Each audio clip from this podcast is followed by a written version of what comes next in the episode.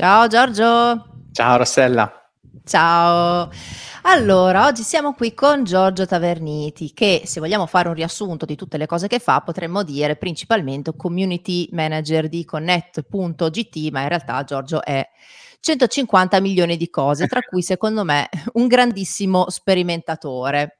E tra i vari esperimenti di Giorgio c'è anche il podcast. Come ti stai trovando? Bene, mi sto trovando bene, lo sto testando in varie forme, per ora solo due.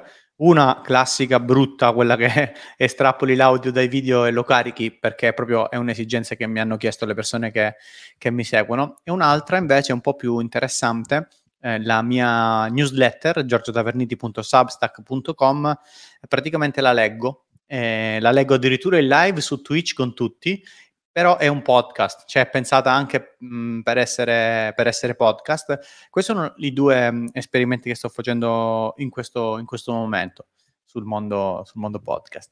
Poi ti ho sentito sperimentare, allora adesso sveliamo, quello che faccio io mentre ascolto i podcast di Giorgio, eh, ho scoperto la passione per sferruzzare, quindi fare le maglie ai ferri e la, la, newsletter di Giorgio per me è il momento in cui faccio i ferri, dove mi vuole concentrazione, ma c'è una parte del cervello che ancora ce la fa esatto. a recepire.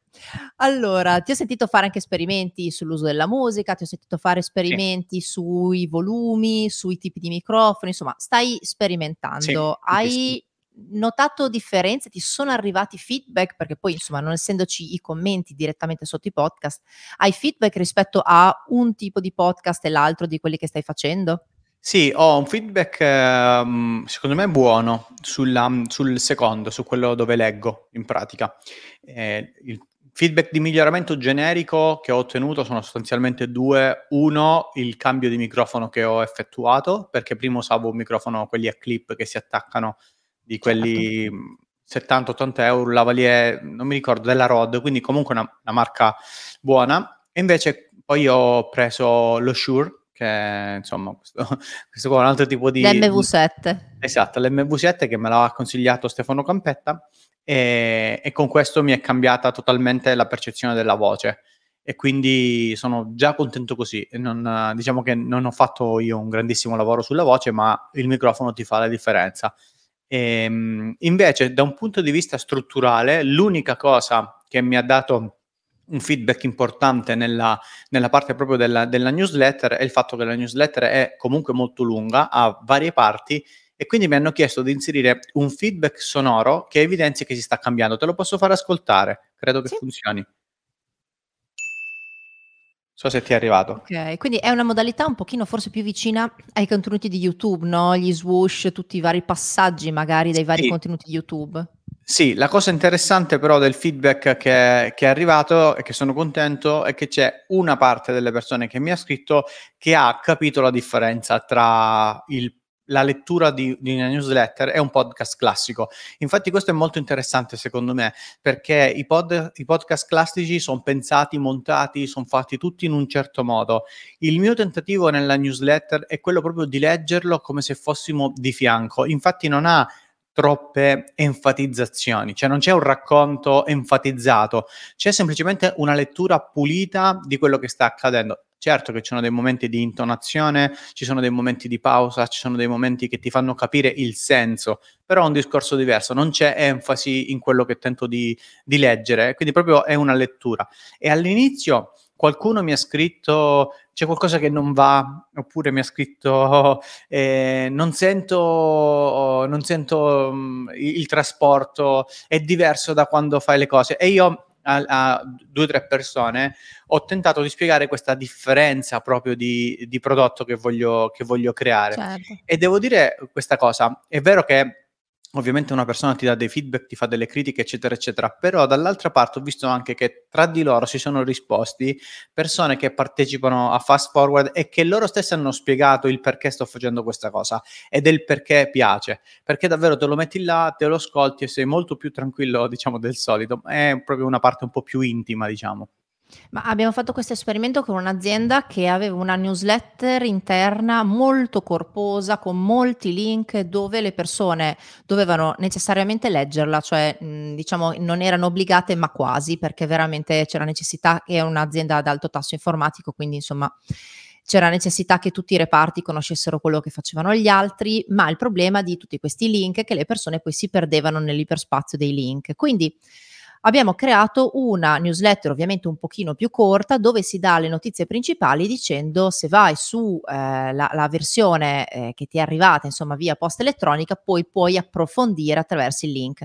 Così diciamo che almeno le idee di base arrivavano tutte cioè la persona era cosciente che si stava sviluppando il nuovo prodotto poi per le specifiche andava sul link.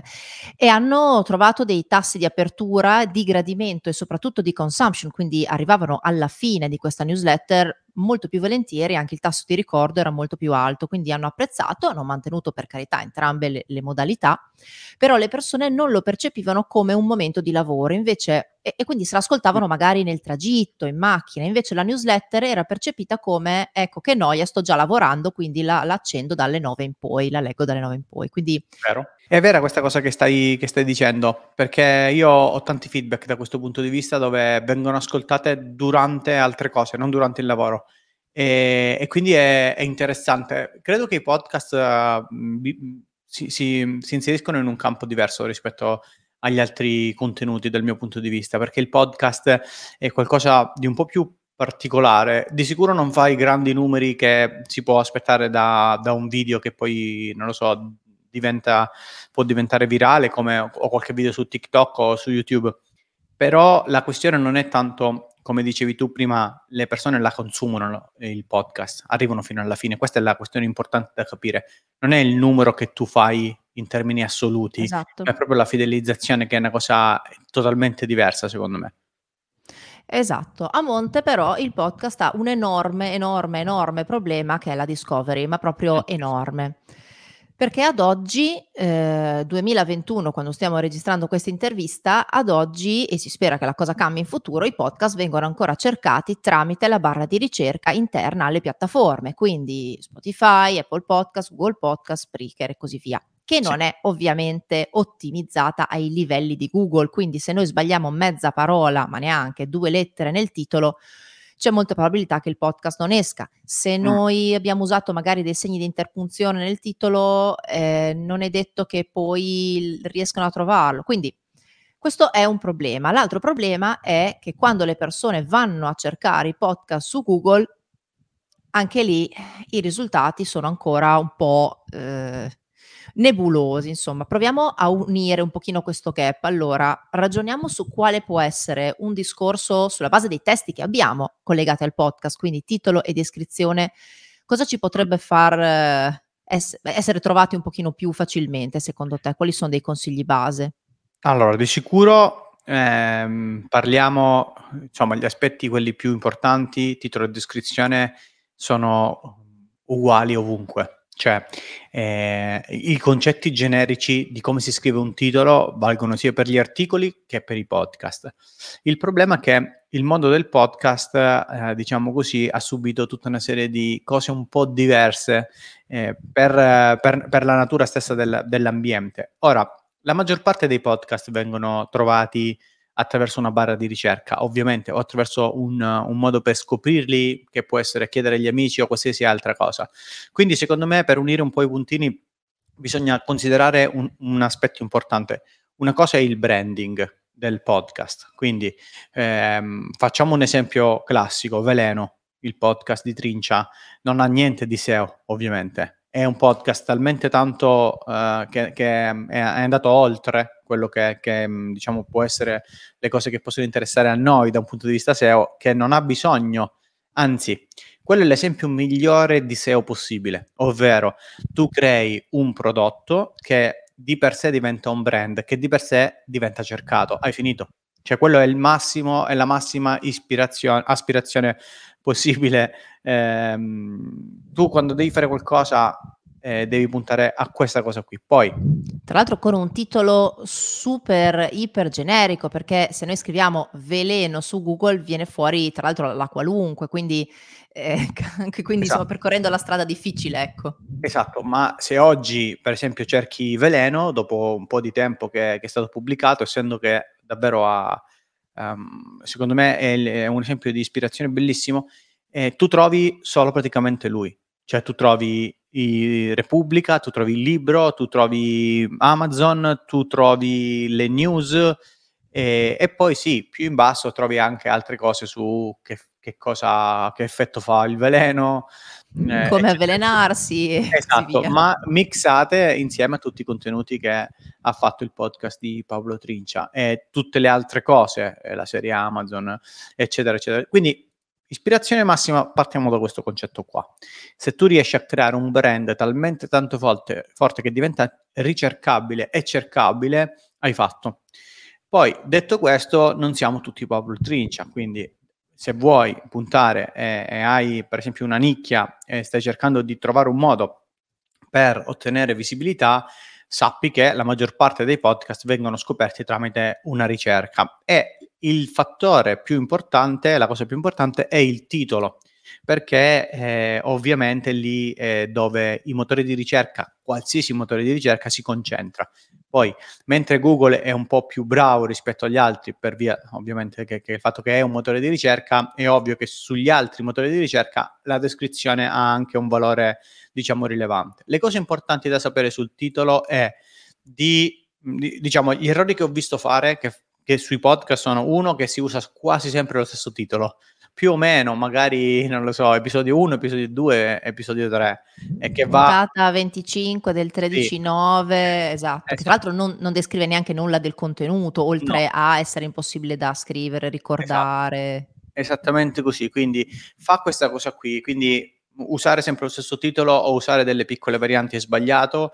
Eh, la, la, cosa importante secondo me è capire che la parte sinistra del titolo è quella più rilevante, quindi è importante inquadrare subito quelle che sono le parole chiave alle quali stiamo puntando e inserirle nella parte a sinistra e quindi eh, questo è fondamentale. E poi chi si occupa di creare questi titoli di solito non fa neanche una ricerca su Google per vedere un po' l'argomento che c'è fuori, perché in realtà diciamolo, se tu vai su Google, siccome Google ti dà quelli che vengono chiamati suggest, ovvero tu mentre stai digitando qualcosa ti suggerisce, beh, se tu metti per esempio, facciamo un esempio così giusto per capirci, fai metti già podcast come parola, incomincia a darti delle, dei suggerimenti, quindi ti mette per esempio podcast La Zanzara, simili a veleno, pensa tu, lo, sto notando ora, è, è, diventata una chiave, perché io l'ho chiesto, no? te l'ho chiesto anche a te, mi hai risposto, mi date dei podcast eh, come Velen, cioè che, i, che finiscono, è, è, diventata una query su Google, incredibile, una delle più Sì, cercate. esatto, perché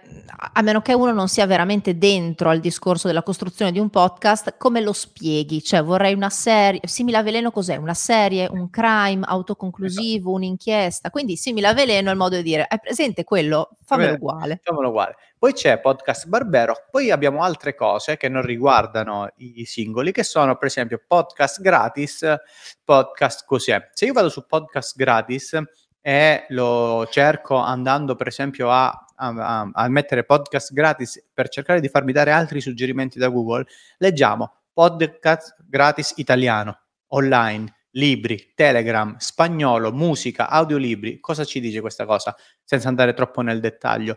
Che io più cerco, più mi rendo conto di quali sono le altre cose affini che le persone cercano. Quindi quando io devo costruire un titolo, è importante che vado su Google e per cercare di capire quelli che sono le, gli altri argomenti affini correlati. Però questa attività, Rossella, non va fatta perché devi creare un titolo, questo è un errore secondo me, perché in questo modo entri nell'ottica che ci sono delle parole chiave che devo infilare da qualche parte perché c'è il trucco magico. In realtà questa cosa qui si fa in fase di creazione del podcast, cioè deve diventare parte integrante. La SEO non è un'attività di inserimento di parole chiave da qualche parte per farti spuntare perché sostanzialmente il motore di ricerca Google va ad intercettare un bisogno, quindi la SEO ti aiuta nella costruzione del contenuto. Se tu non sei influenzato nella costruzione del contenuto di per sé, è inutile che fai SEO poi a posteriori perché non ti serve a niente. La SEO ti serve a capire che stai parlando di un podcast, non lo so, delle webcam, ok? Quindi vuoi fare una, un podcast per fare, non lo so, le, le caratteristiche che le webcam del 2022 dovrebbero avere. Allora la SEO che cos'è che ti serve? Ti serve per capire quelli che sono gli argomenti più cercati sulle webcam oggi, che può essere la facecam dell'Elgato, che cosa sta facendo la Logitech, per esempio come siamo messi col 4K, se vale la pena fare il 4K o no, tutte queste cose qua tecniche. Queste informazioni qua ti servono per costruire il contenuto e poi vai a creare un titolo e una descrizione. Quindi questo è sicuramente mm, molto importante. E dipende mo- molto anche dal prodotto editoriale che stai facendo. Su YouTube, per esempio, il, le persone che si occupano del, diciamo, dell'algoritmo dei raccomandati, cioè eh, gli ingegneri eh, e le ingegnere che si occupano eh, di, di quella parte lì, fanno varie interviste, ci sono due, c'è una donna e un uomo, che condividono delle informazioni e dicono una cosa importante, attenzione al tuo prodotto editoriale, è ovvio che se tu tratti di notizie, la maggior parte del tuo traffico arriverà dalla parte della home di YouTube, ma se tu ti occupi di tutorial, ti arriverà dalla ricerca. Quindi questo vale anche nei podcast. Che tipo di interesse e audience stai attirando? Stai attirando un audience sulle tendenze? E allora ha senso fare tutta una, una serie di cose, oppure stai tirando un audience per poi posizionarti nel lungo periodo. E, e questo, questo è, è, importante. Poi ovviamente i titoli devono essere anche riconoscibili e memorizzabili. Tipo eh, l'altra serie di, di Trincia, Buio, ha tutti i titoli con una parola sola, ogni singolo titolo, e ha un elemento, quindi l'acqua. Quindi il titolo era acqua. E io me lo ricordo, per esempio questa cosa. Quindi in fase di ricerca ovviamente posso cercare buio, acqua. Ora faccio un esempio al volo, vado, vado, vado a vedere cosa mi dice eh, Google per, per, curiosità. Buio, acqua mi esce buio 5, l'episodio 5. Mi esce su Amazon, mi esce eh, Spreaker eh, e quindi e mi esce anche vabbè, l'annuncio di Audible, ma questo eh, Tra l'altro, per... episodio pazzesco quello sì. in particolare, quindi veramente sì. no spoiler. Qui no, no spoiler. Quindi è, è, una cosa importante quella di considerare sia la parte di essere memorabili che della parte della, della SEO. Dipende quello che stai ovviamente realizzando, vale episodio per episodio, tutto va ben pensato, secondo me. Assolutamente.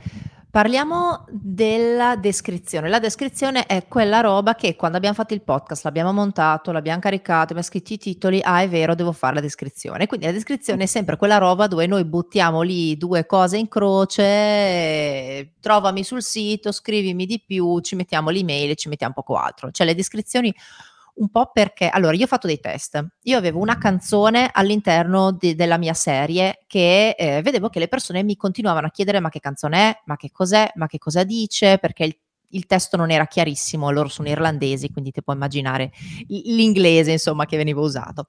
Quindi ho detto, va bene, allora io non rispondo a queste email, metto tutto nelle informazioni di, di ogni puntata. Quindi ogni puntata nella descrizione aveva eh, la colonna sonora a cura di nome della band, eh, pagina Facebook della band, link a Spotify della band, titolo della canzone, testo completo. Non l'hanno letto.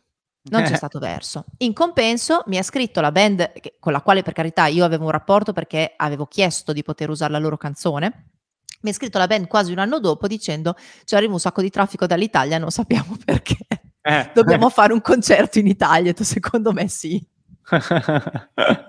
Bella questa cosa. Sì, la descrizione è un elemento, diciamo, secondo me da, da, da tenere in considerazione come se fosse una roba di comunicazione legata alle persone più fidelizzate. Questo vale su, per me, per quello che vedo, eh, anche su YouTube è così.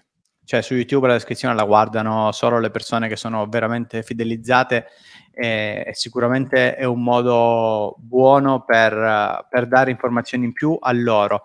Io ho creato uno standard, le mie descrizioni sono sempre tutte uguali, ovviamente la struttura, le parole eh, cambiano, perché nelle prime righe del testo metto una descrizione che sia SEO oriented, quindi sicuramente nella prima parte dove presento cioè la descrizione è un approfondimento del titolo di quello che c'è dentro ovviamente il contenuto.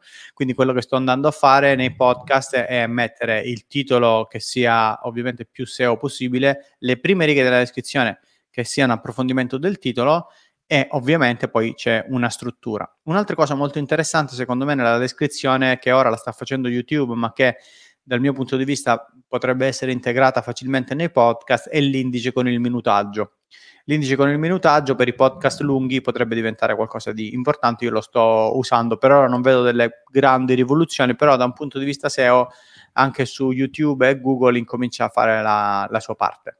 Però non è linkabile, cioè so che puoi mettere ad esempio i capitoli che sono come l'indice col minutaggio all'interno del tuo hosting, qual- qualche hosting lo prevede, ad esempio Spreaker, però poi una volta trasportato sulle piattaforme esterne è un'indicazione, cioè vai al minuto 15 per sentire sì. Giorgio che ti risponde alla domanda. Per ora, per ora sì, per ora sì. Mi auguro che le piattaforme riescano a fare un automatismo come è quello di YouTube, perché YouTube non è che hai un codice particolare per dirgli che il video deve partire al minuto 4, è proprio 0400, è, è, è l'orario. E quindi è anche facile, è, un'implementa- un'implementazione in questo caso software, non, non, non che, do- che, dobbiamo fare noi. Quindi speriamo che possa essere una cosa eh, che le piattaforme faranno. Guarda, le piattaforme stanno facendo dei test per inserire dei link cliccabili durante le puntate, quindi stai ascoltando ad esempio, faccio un esempio qualsiasi, da Spotify una puntata, eh, si parla del determinato prodotto oppure c'è un momento in cui si parla di un sito e o con un pop-up visivo, un messaggio, un puntino sulla barra di ascolto o eh, con appunto un suono audio ti fa capire che c'è un qualcosa di cliccabile. Ci sono dei test a riguardo, sono solo dei ah. test, però diciamo che il futuro potrebbe anche essere quello di poter appunto inserire dei momenti cliccabili che poi rimandino a un affiliate, a un link, a un sito esterno oppure a una domanda particolare, una sezione particolare, ma è tutto molto perché il problema è sempre che, sai, YouTube, tu carichi su YouTube e il video sta lì, eh, quando sì. poi lo vai a distribuire su N piattaforme, eh, ci sono degli standard che sono un eh, disastro sì. da mettere assieme. Sì, Parliamo di, di, intento di ricerca. Allora, eh, se noi facciamo un podcast creativo, quindi narrativo come quello di Buio, non c'è un intento di per sé informativo, cioè noi non stiamo formando informando, stiamo raccontando una vicenda se invece facciamo un podcast informativo, ad esempio come il tuo, che parla appunto di, di SEO, che parla di internet, che parla di, eh, del futuro del digitale, magari vogliamo anche attirare quel pubblico che ha come intento di ricerca quel eh, tipo di argomento.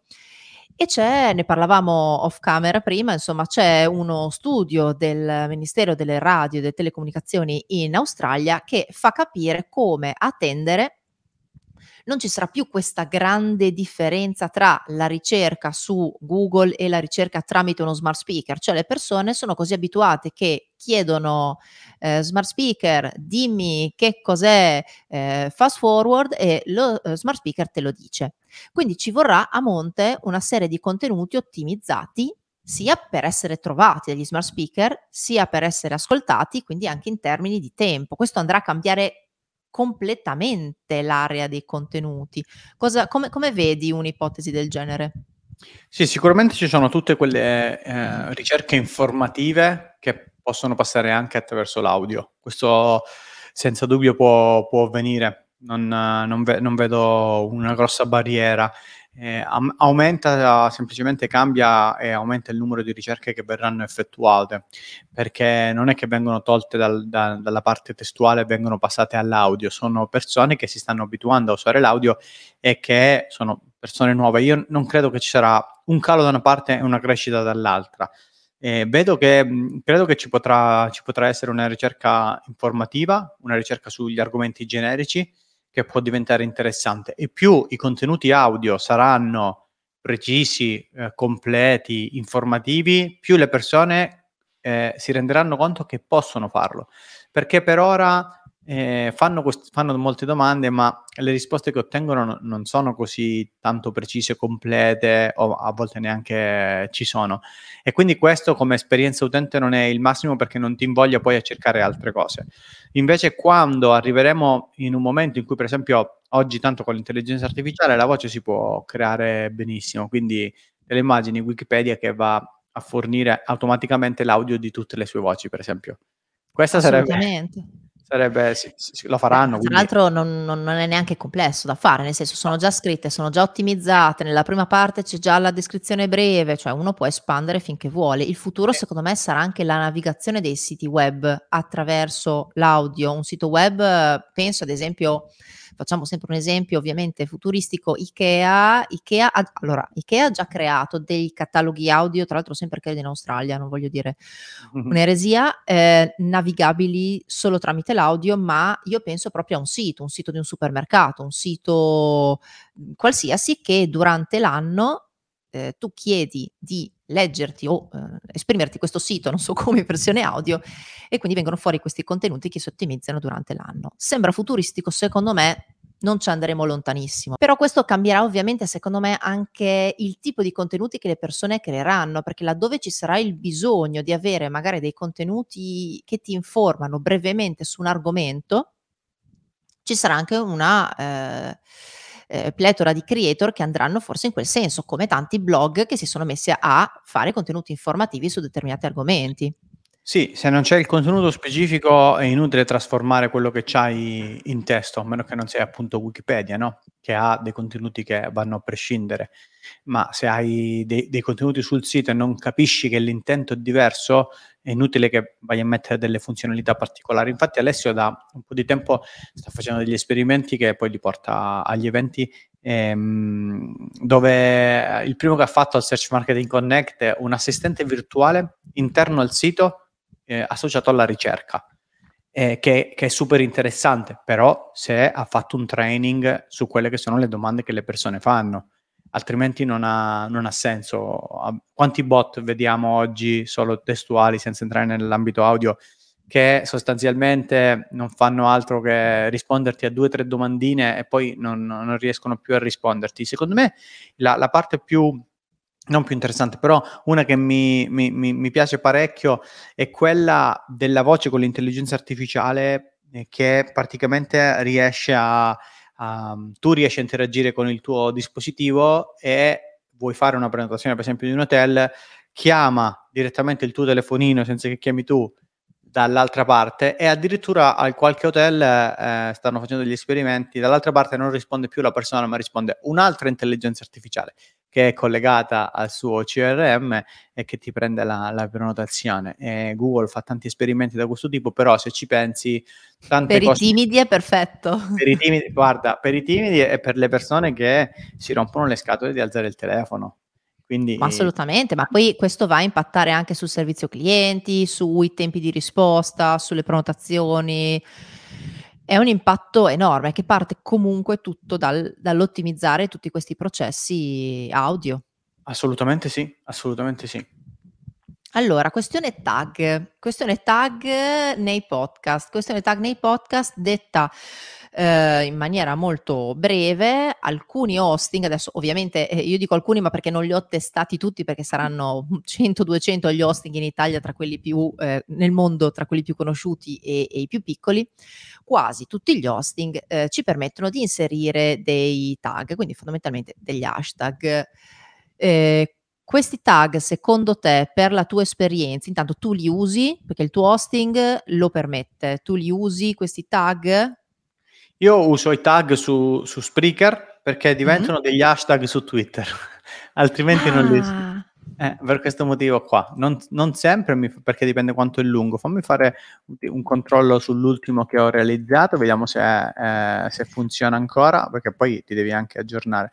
No, non no, me perché quello è un pochino sempre un, un campo oscuro, no? cioè c- c'è il, sì. il, campo tag, qualcuno li usa, qualcuno se ne frega, qualcuno è sempre sì, quelli, però non, non, ci sono in realtà dati su quanto effettivamente siano efficaci anche magari al di fuori della piattaforma stessa, quindi di caricamento. Sì, io infatti ora ti dico questo, questa cosa qui, su, quando lo condivido su Twitter in effetti mi mette l'hashtag, quindi io all'epoca l'ho usato per questo motivo qua, su Spreaker eh, non mi ricordo bene come, come, funziona la faccenda perché fammi, te lo controllo subito, in realtà ci metto poco a vedere se è ancora attivo, ma no, non me lo fa vedere, vediamo se, mi, se, mi, se me lo mette, no non lo mette da nessuna parte, qui vediamo, eccolo qua, sì anche su Spreaker ha gli hashtag con la pagina ovviamente che contiene tutti gli altri e contiene eh, sì, ascolta podcast che parlano di hashtag SEO su Spreaker.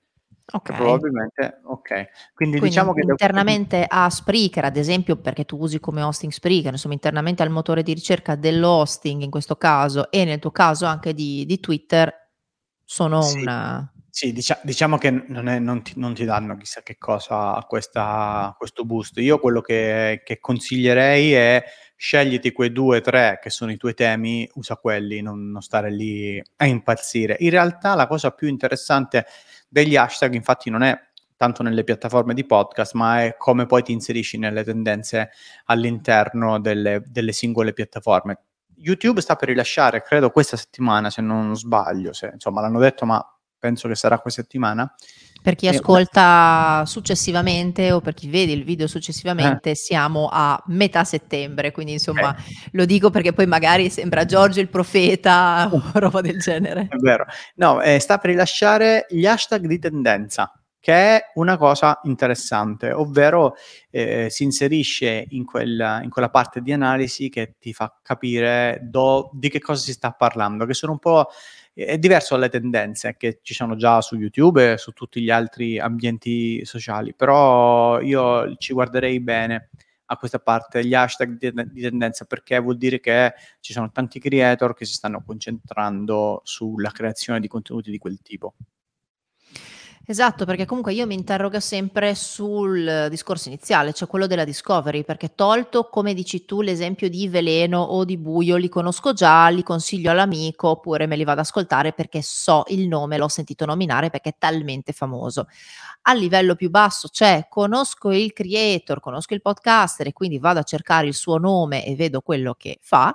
A livello ancora più basso c'è io voglio informarmi sul determinato contenuto vedo quello che c'è online. Quindi insomma abbiamo diciamo questi tre livelli in base a quanto sia conosciuto o sconosciuto il podcaster e il prodotto. Quindi tutto quello che può e, e soprattutto con la, l'enorme crescita di, di, di, podcast e podcaster che, che veramente ma, ma dei numeri pazzeschi di crescita di contenuti. Poi c'è anche il discorso del pod fading, cioè il pod fading è il cimitero dei podcast, quanti podcast vengono iniziati e abbandonati, lì negli Stati Uniti hanno fatto un sacco di, di statistiche, però con tutta questa quantità di contenuti la discovery diventerà sempre un problema e nessuno che ad oggi fa curation in Italia, perché per i film ad esempio abbiamo i vari siti, Rotten Tomatoes e quant'altro, ma sui podcast ancora... Eh, la c'è. curation, sì, ci sono delle meravigliose newsletter che stanno uscendo ultimamente, ma da lì a un sito di curation è, è dura, quindi la discovery diventerà sempre un, un fattore più determinante. Hai svelato uh. il tuo nuovo progetto? No, guarda, io ti giuro, lo face- io, io, ho iniziato facendo curation per una startup che poi adesso è diventata appunto una, un'azienda vera e propria di produzione di podcast, quindi io ascoltavo nel 2018 tutti i podcast che uscivano, ma non è un modo di dire tutti, ma perché ne uscivano pochi, cioè ne uscivano tre al giorno, no?